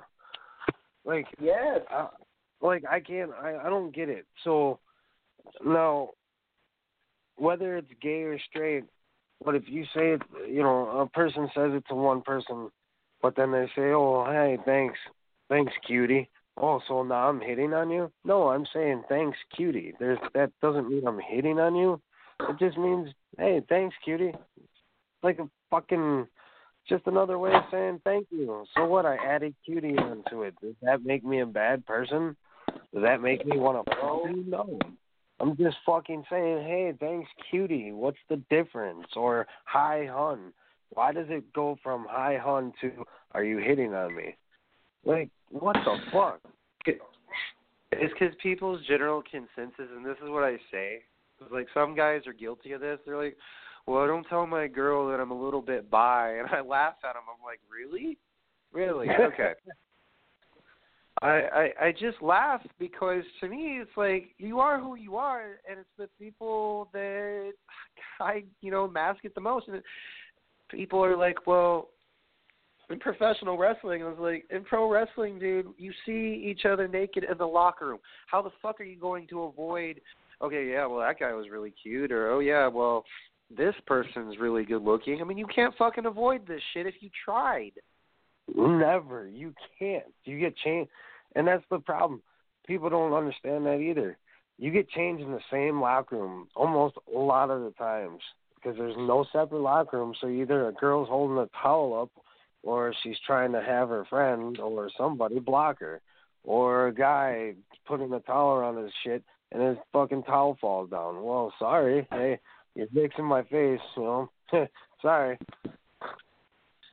You know, dude, the hilarity of this is people act like they've never seen a naked body in a locker room. And by the way, for those of you who smell like a fucking skunk died, please fucking wash your feet, wash your ass, wash your ball sack, please, motherfucker.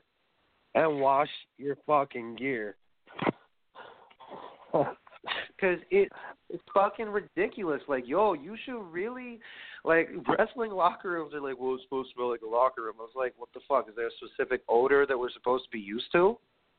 yeah, are we supposed to smell like fucking ass, swamp ass all the time? No. But at least clean I up. like, bro, it's like, bro, I'm gonna start the chant if I ever get back into wrestling. Clean your shit. Clean your shit. Wash your shit. You know? I I think that's why I carry around a little little thing of uh axe spray and body wash because I wrestled a dude uh and don't don't get me wrong the dude was a nice dude and I hate to fucking rag on him. Uh, the Strangler Diego from Chicago the guy was Sicilian he was so bad of must and every time I tried to work him I was like dude I hope I hope to God you got some Axe body spray or some deodorant or some cologne, man, because I don't want to get in the headlock and smell that shit. 'Cause if I do, I'm gonna throw up on you. It's fucking ridiculous. Like for real, dude. Like people, like they think they're like, well, I don't stink, and I'm like, yo, who keeps telling you this? Like us, people say, well, you you say that so and so stinks in the locker room. Like, bro, for real, wash your shit. like, dude, I make sure. The funny thing is, because somebody asked me, why do I put on, like, you know, I got deodorant on when I get there, but I'll put more deodorant on to make sure, hey, at least I'm not going to be the stinky one out in the ring, you know? Put a little bit of deodorant on. I'll maybe even fucking axe up my fucking my gear a little bit, even if it was not stinking. I'll still axe up my my gear. Honestly, I'm not trying to go out there and have people look at me smelling my hot stuff. and yeah, I I still use hot stuff sometimes. It's that cinnamon uh I, I'm pretty sure you were around it in the locker room, that cinnamon uh muscle rub. Oh yeah, yes. Sir. Yep. Yep. Yep.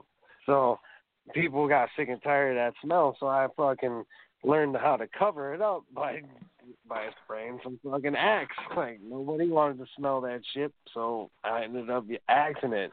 One dude goes, "Why are you spraying axe in the locker room? It's fucking wrestling, not fucking going out to party." I'm like, dude. First of all, I don't want to Like, smell. dude. I don't want to. I don't want to smell other people's stanky booty ass because they can't fucking learn how to clean up themselves. And I definitely don't want to go out in the ring smelling like ass. So I'd rather go out there smelling pretty good and and perform good than to smell like shit and to have a good match. I'd rather have people say, "Oh, that guy's the smelliest guy around here, but he can sure work." No, I'd rather still smell good and work good. Fuck you all. Because like when people like, well, I'm sure they. I was like, no, we do not. I was like, you don't understand. Like some guys, like, okay, some guys will get on their tour bus and crank the heat up and sweat really bad, and they still they still smell decent because I guarantee fucking to you, some of the guys that I've worked with, uh, I don't know who trained them, you know, because it all starts with at home folks. So Oh, yeah. I, I gotta say, one thing that we're uh, Kato and I are touching on is hygiene is important. So noobs, not just new rookies, whatever you want to call yourself, I don't fucking care because you know everything you say to this generation is either offensive or you guys get butthurt. Yep. So just, hygiene. just a fair Hygiene, warning. hygiene. Yes. One one thing I'm going to tell you guys is like this: when you start wrestling, also, Kato brought up a good point.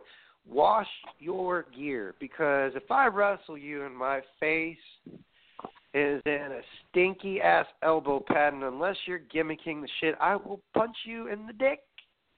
yep, get a dick punch. Or or my or my favorite one is a throat throat thrust. Fuck it.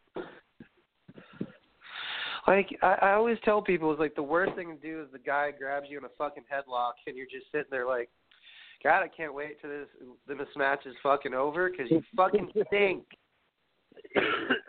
you know the last dude that I wrestled and he stunk. I I hated to say it. I gave that motherfucker a purple nurple in the fucking ring. I fucking tweaked his fucking nipple so hard, dude. By the end of the match, his shit was so brick red and it looked like I chopped his nipples like fucking ten times.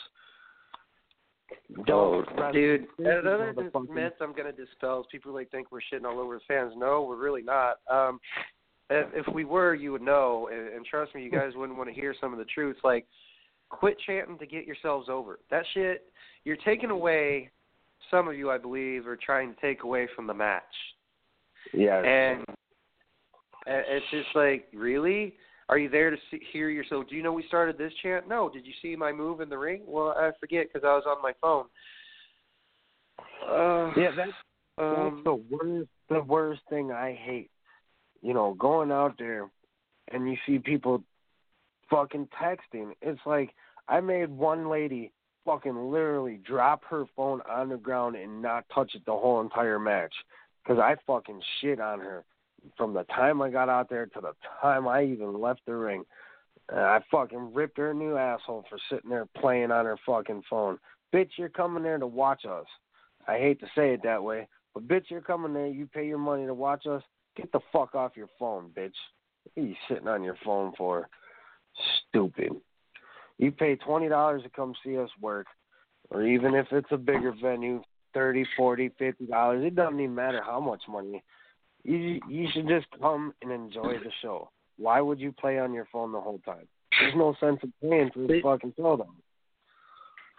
See, I'm addicted to my phone, dude. But like when it's wrestling, I'm either taking pictures because I run a podcast, folks, and let me let me say, explain this to y'all. Like I run a podcast really about politics and religion. I had some guy come on on my show, dude, and tell me is like, but you know, because we were talking about Ronda Rousey and how they're dang. She he was like they're dangling the carrot, blah blah. So I asked him. I said, okay, how long you been a wrestling fan? He's like, oh, since 2016. I said, fuck you, get off my show. Oh my god, what an ass. I was Like, like, so I- you're gonna tell a wrestling fan, and also a former worker, how this business runs? what a douchebag. First of all, I was thinking, all, like, man, you, I Go ahead, agree man. with you. I agree with you about pictures. I mean, I, I take a lot of pictures, you know, but when it comes to doing doing our thing and and performing, it's like you're there to do your job. Take your pictures now, but do your job.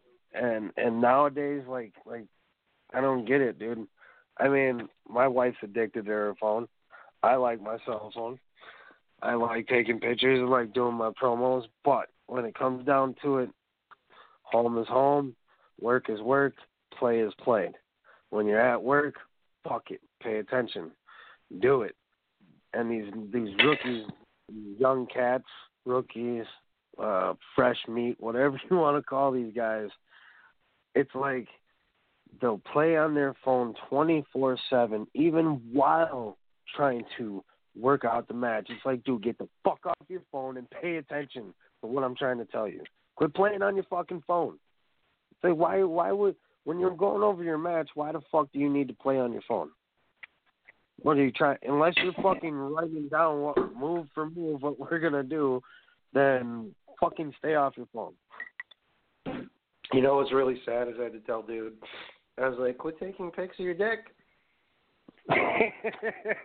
oh no! I was like, bro. I was like, unless you're, and I told him I was like, unless you're advertising. I was like, really, dude, you're not helping yourself by like. And he's like, well, I was like, well, what? Bro, you know, here's the thing, like. If you're gonna take pictures, lewd pictures of yourself in professional wrestling, and people are saying you're floating from topic to topic, that's how I like it. oh man, you mean to tell me this dude was in the locker room taking pictures of his dick? Yes, dude. As we were trying to plan out our match, I was like, Oh are you my! trying to advertise, or are you just being, you know, saying, "Hey, how are you?" Because I was like, he's like, "Well, just give me a second, dude. Give me a second. And I said, "I, dude, for reals?" Wow. I was like, for reals. Like when you people like, why did you? I was like, dude, I'm not gonna name names, okay? I don't. My thing is, if you're if, if your match is like nine minutes and they instruct you no rest holds because this isn't your audition for NXT, and we're sitting playing, okay, I got to take a dick pic to send to my girl. Like really, dude, Zara's not even fucking there anymore, but you are. oh wow. Talk about. They're like, well, I, was like, dude, you call it. He calls himself an esteemed dude. It's like all the fucking baby faces. This is a little known secret that Kato and I know. Some of them are cool, but some of them are real pricks. Yes. Yeah. oh man. What a Then they pretend they want to be part of the fucking circle. It's like, you pieces of shit. exactly, dude. Exactly. Oh my god. Took the words out of my mouth. You pieces of shit. Like, I, It's like, dude. I, I, I think I think nowadays everybody's so up on the social media deal about oh I gotta talk to this girl or I gotta talk to this guy or or this and that. It's like, dude, you know what? Fuck off. Okay. Social media is good for one thing, and that's either for advertising, you know, what you're doing, or getting caught doing something stupid. Because let's be mm-hmm. honest, what what good has social media did for a couple in in the world? To be honest, because you know as well as I do that half the people that are in relationships, where did half the people meet? Social media, and that's just being Mhm. truthful. Half the people in this world nowadays, they are I would say, how uh, I, I'm 34. So I I met my wife on social media, and I'm pretty sure a lot of people in my generation, in our generation, met people on social media, and it's like, what are you guys fucking stupid? You guys not know where you met? You met on social media. Your dick was probably on social media. So where else is your dick gonna go? It's gonna go to social media and keep getting pushed out there because you can't stop playing on your phones. Because all you guys want to do is take dick pics and pussy pics and fucking flaunt your shit. I mean, look at the shit that they do on TV with uh, those stupid ass sex chat lines when you can't sleep at night and you're trying to watch a fucking movie or TV shows, and then these chat lines pop up. Oh, well, join me on webcam. You're like, dude, are you fucking serious?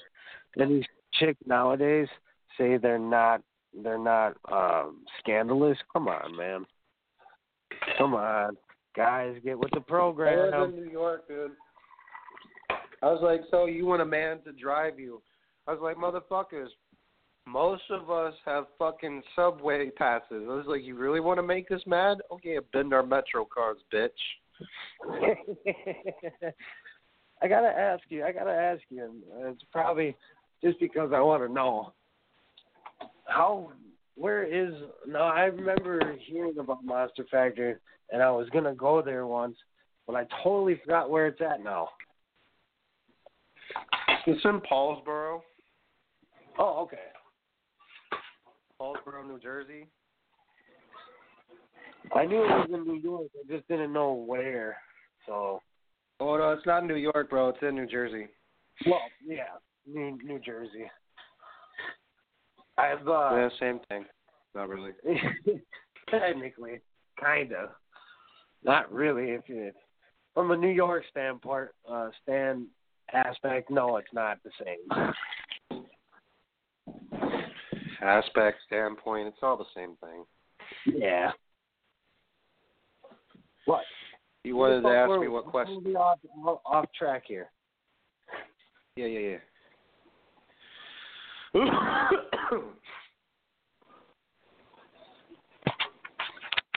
Look, man, this has been a killer conversation, man.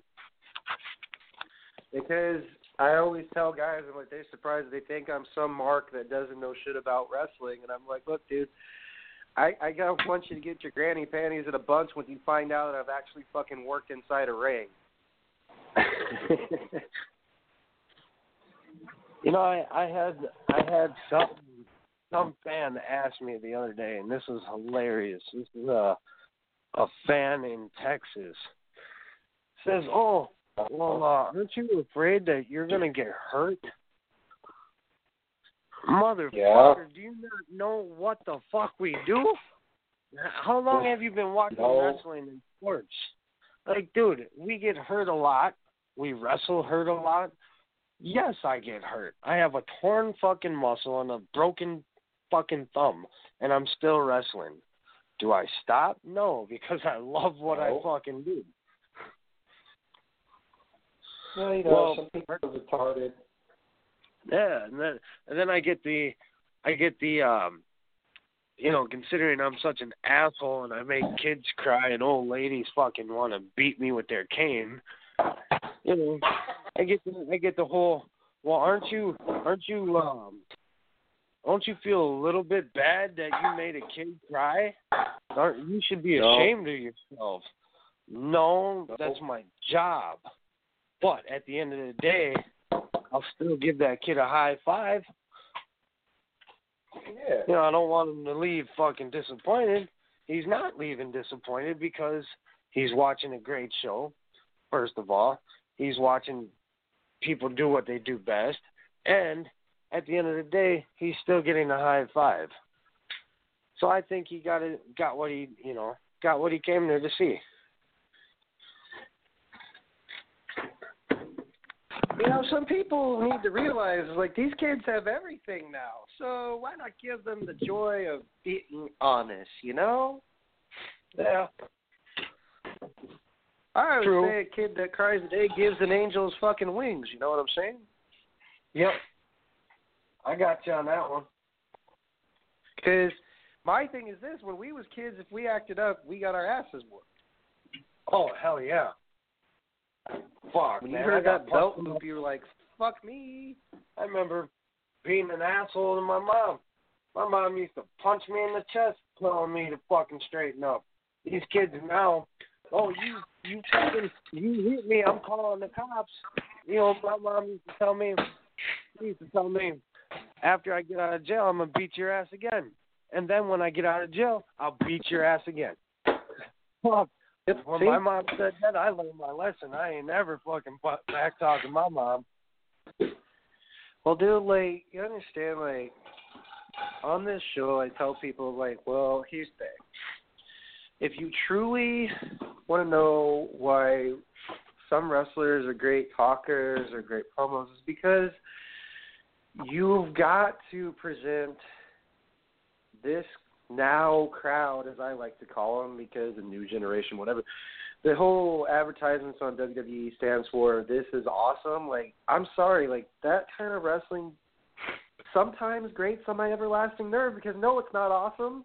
When you see Yep. the same shit that you see last week, the week before, and and Raw did it for 11 months, and they're like, "What's the problem with booking?" And Nash said, if I remember him correctly, he goes, if they would just start off the show with a fucking match instead of a promo, then you know crowd wouldn't get restless and start chanting. I was like, dude, in the East Coast we see them like every other week do house shows, and it's great. You know that's how Vince and them make up their money, and they're not going to tell you the little in- secrets. But another thing, dude, I was at SmackDown Live, and this dude was trying to impress his girl because he probably has a tiny dick. So he's like, "You see that? They put the babies with the babies and the heels with the heels." And I turned right around and said, "Shut the fuck up, please." oh man. You know that that's funny because I I watched that same what was it that wasn't it that uh interview on um that guy that hosts that uh that um uh internet show that did that with Kevin Nash when Kevin Nash said that. Yeah. I remember that because I actually watched that. uh I think like a month ago, and I was trying to explain to somebody about that. They're like, "No, you know, Raw is awesome." I'm like, "Yeah, no, not No, right dude. now. No, bro. No." I was like, you got to understand the fans. Three hours, man. Uh, I was like, okay, unless it's WrestleMania, three hours should never be booked on live TV. It's why their ratings went from fours, fives, even 1.12 million people were viewing this in '99. All right. So I'm a numbers guy. I, I read statistics on Garowitz.net.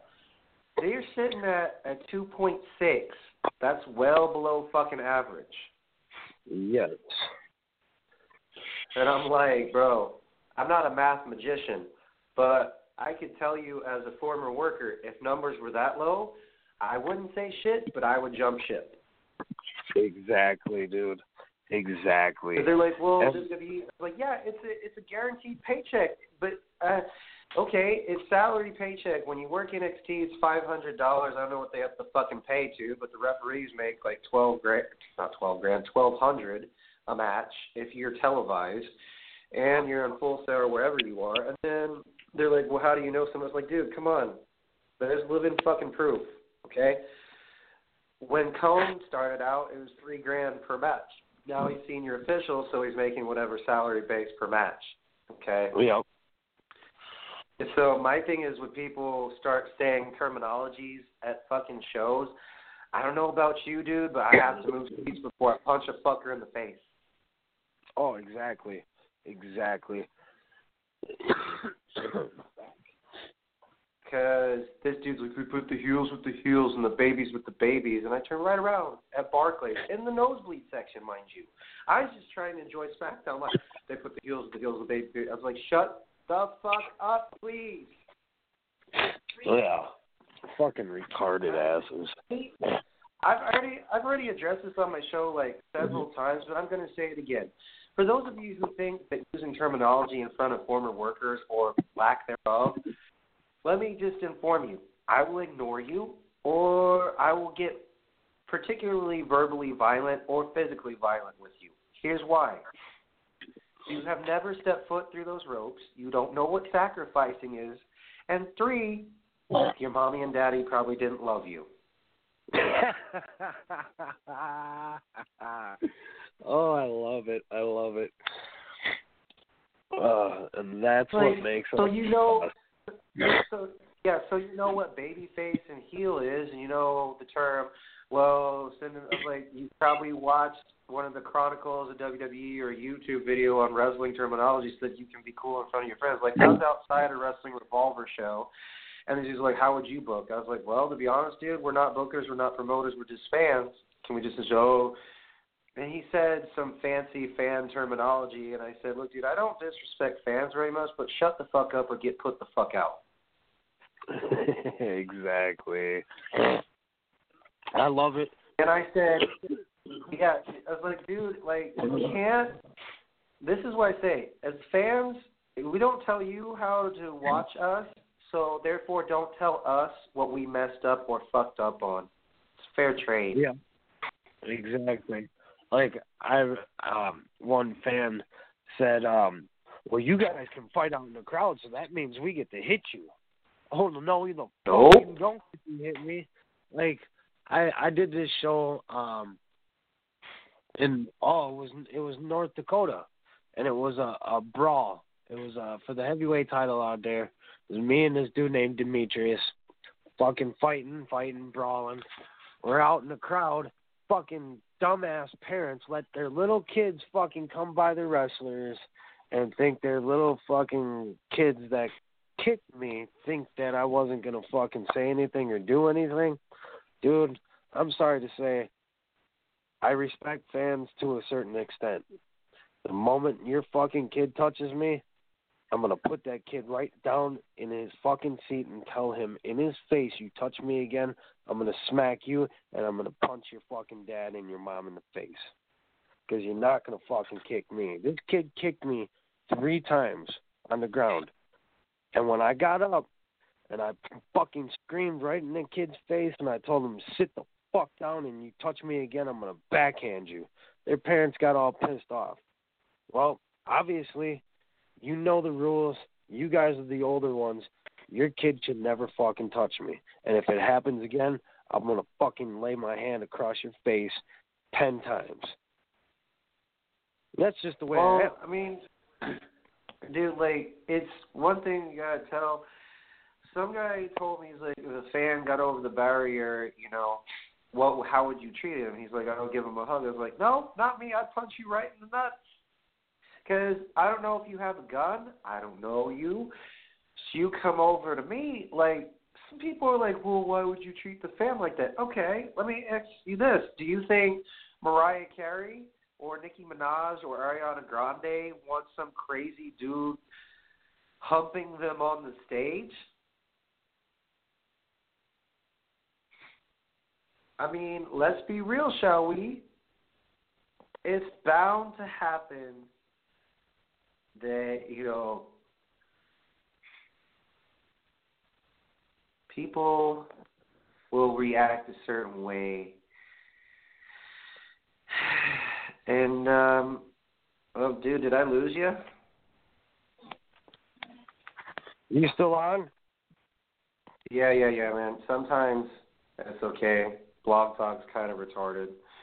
so I was like, hmm, that's just it. But I got a I got a funny story to tell you. So speaking of different, there's a difference between being invited up on stage or in the ring and actually just inviting yourself. Um, back in the day, man, some of my old wrestling friends told me that if they didn't beat the fuck out of somebody that tried to start fights with them at the bar, then they were looked at as uh, pussy ass motherfuckers. Les Thatcher told that story at Monster Factory and said, you know, there are guys with scars all over because people use beer bottles. They were fucking stupid because the marks with the IQ of 12 would start shit. Really?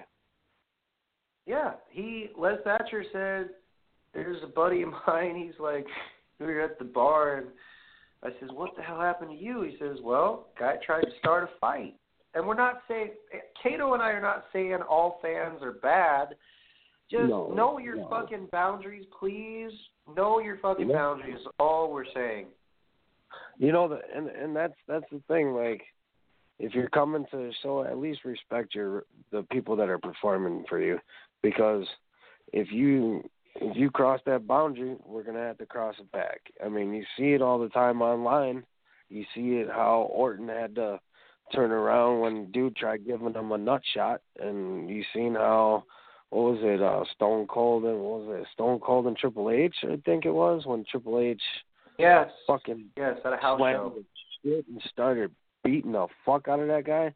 That's what happens to you guys. If you guys step across that line, I'm sorry to say, hey, you cross that barrier and get in the ring or even remotely try to, it's game on. Sorry.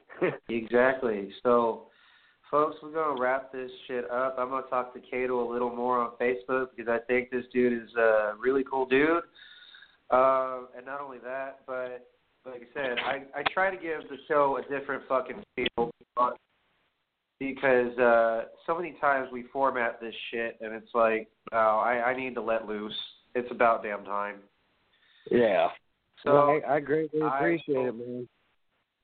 Oh, not a problem. It's a pleasure having you on the show. If you have any questions more, you know, I've got like 60 questions from the UK alone right now in my Oh, Instagram God. box. I will, uh, I'll be messaging Mr. K. Do you stay up late, dude?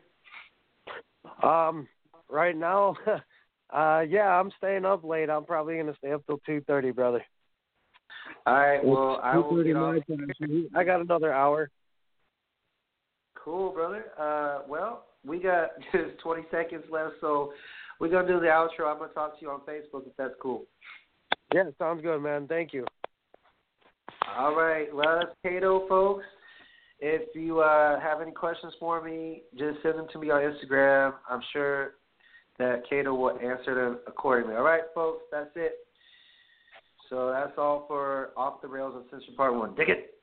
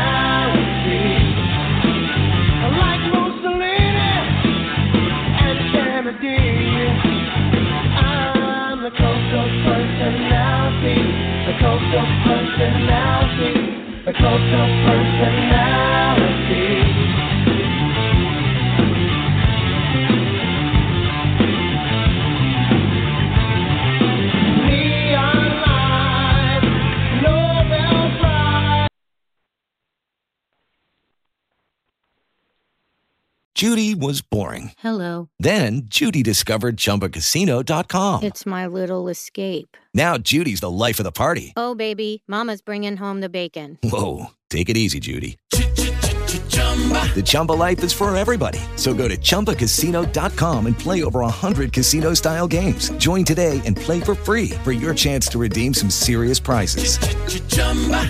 ChumbaCasino.com. No purchase necessary. Void where prohibited by law. 18 plus terms and conditions apply. See website for details.